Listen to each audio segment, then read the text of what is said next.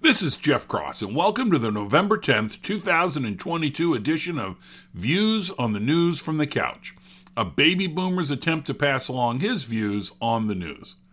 I was trying to explain to someone what I want to achieve in this podcast, and I mentioned my hopeful target audience, folks in their 20s. I said I want to give them an additional message, that this podcast should not be the source of news, but an additional thought on the news. But I think I need to do a better job of listening to that age group. My tagline is, a baby boomer's attempt to pass along his views on the news. I think I need to do a better job of getting a sense of their views on the news. I don't know if that is looking at polls, chatting with folks, or having a roundtable that I tape. If folks have some thoughts, please share. Kind of going in the other direction, I have also thought of having a roundtable of folks like me who are at a point in their career or retirement who can't be canceled and are more free to share their thoughts. That shot should not be necessary, but if you're on the right, it is. The title might be, Can't Cancel Us. That brings me to a last thought before I get to the quick hitters. Most would think of me as a conservative. I say the 40-yard line, but I bet liberals think I am way more conservative. I'm going to list a number of my positions, and I want you to think about this question.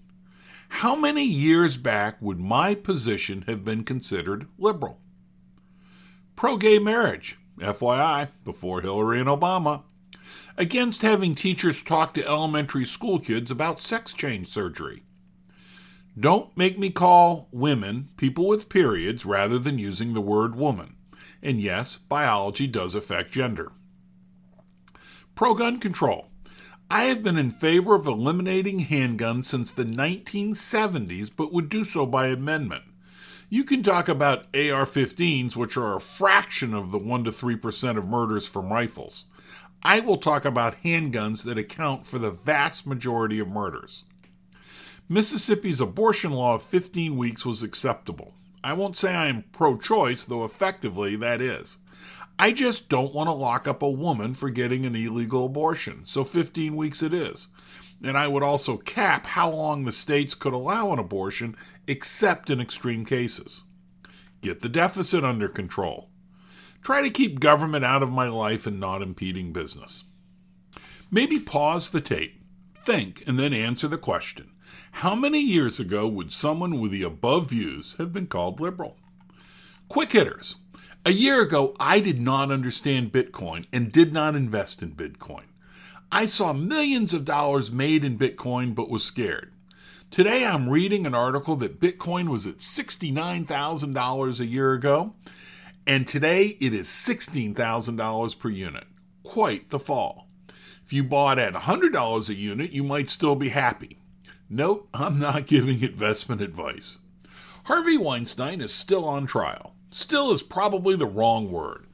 Probably the next trial in a series of trials. I only skimmed this one because the trials seem to mostly be the same. The question that comes to my mind is, how did he get away with this for so long? I get tired of hearing how powerful he was. His actions were not those of an overly aggressive wooer of women. He was a violent pig. But we can find picture after picture of Hollywood elite hugging him, kissing him, smiling. They had to know. The only person I have heard who challenged him was a young, and I think at the time, unknown actor named Brad Pitt, who told Weinstein if he ever tried anything with his girlfriend again, Pitt would show him some Missouri whoop-ass. Good for Brad. What about the rest? Ukraine is continuing to make advances against the Russians. The New York Post has a piece saying toxic Trump sabotaged the midterm elections. It may just be a piece, or a sign that some on the right want to make sure Trump is not the Republican candidate in 2024. But would he run as an independent and really screw things up? Saudi Arabia is investing $80 million in an English soccer team they own. Okay for the Saudis to own a soccer team in England, but no way they should fund an international golf league because of human rights violations. Michigan Governor Whitmore will win re-election. She recently used the phrase people with periods for a group of people I would call women. Election. I'm looking back to articles I sent myself on Monday, the day before the election. Articles by or of Democrats on why they would fare so poorly in the election. Not enough attention to bread and butter issues was the theme. And a listener said she listened to MSNBC on election night, and it seemed they were bracing for a big loss. The idea that Republicans were going to have a big night was shared by many. What happened? This is where I should give answers.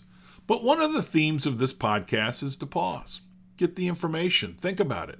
I don't think we know yet. Maybe the polls were wrong, or turnout was not what was expected. Abortion may have played a pivotal role. Maybe not. One game I will play in a week or so is, what would a 1 or 2% difference have done to the outcome? I'm not trying to get a moral victory, but to get perspective. So far, Reuters has Republicans flipping 16 seats and Democrats 4 seats for a net gain of 12 seats for the Republicans. This is in the House. I believe 33 seats are still to be decided. In the Senate, let's just assume that Arizona is going for Democrat Kelly and Nevada is going for Republican Laxalt.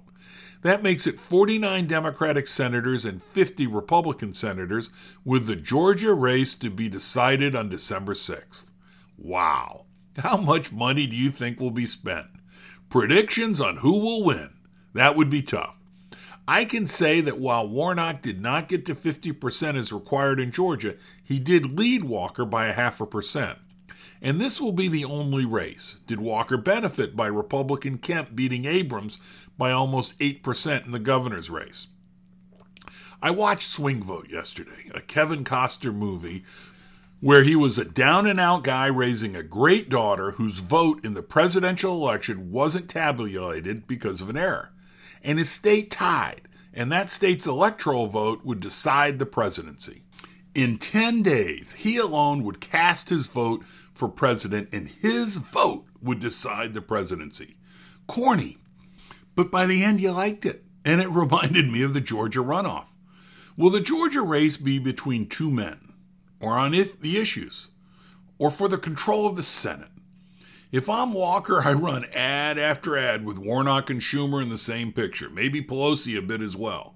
Use that to say Warnock will vote with a soft on crime, crazy spending agenda. Warnock, he should attack Walker the man, and Walker's life provided ammunition. In life, we are often on offense or defense. Both have their place. On offense, it is probably easier to dictate the landscape, though if you have an excellent defense, you too can dictate. Kudos to the Democrats for often being on offense. Me, I find their offense offensive, but it is effective.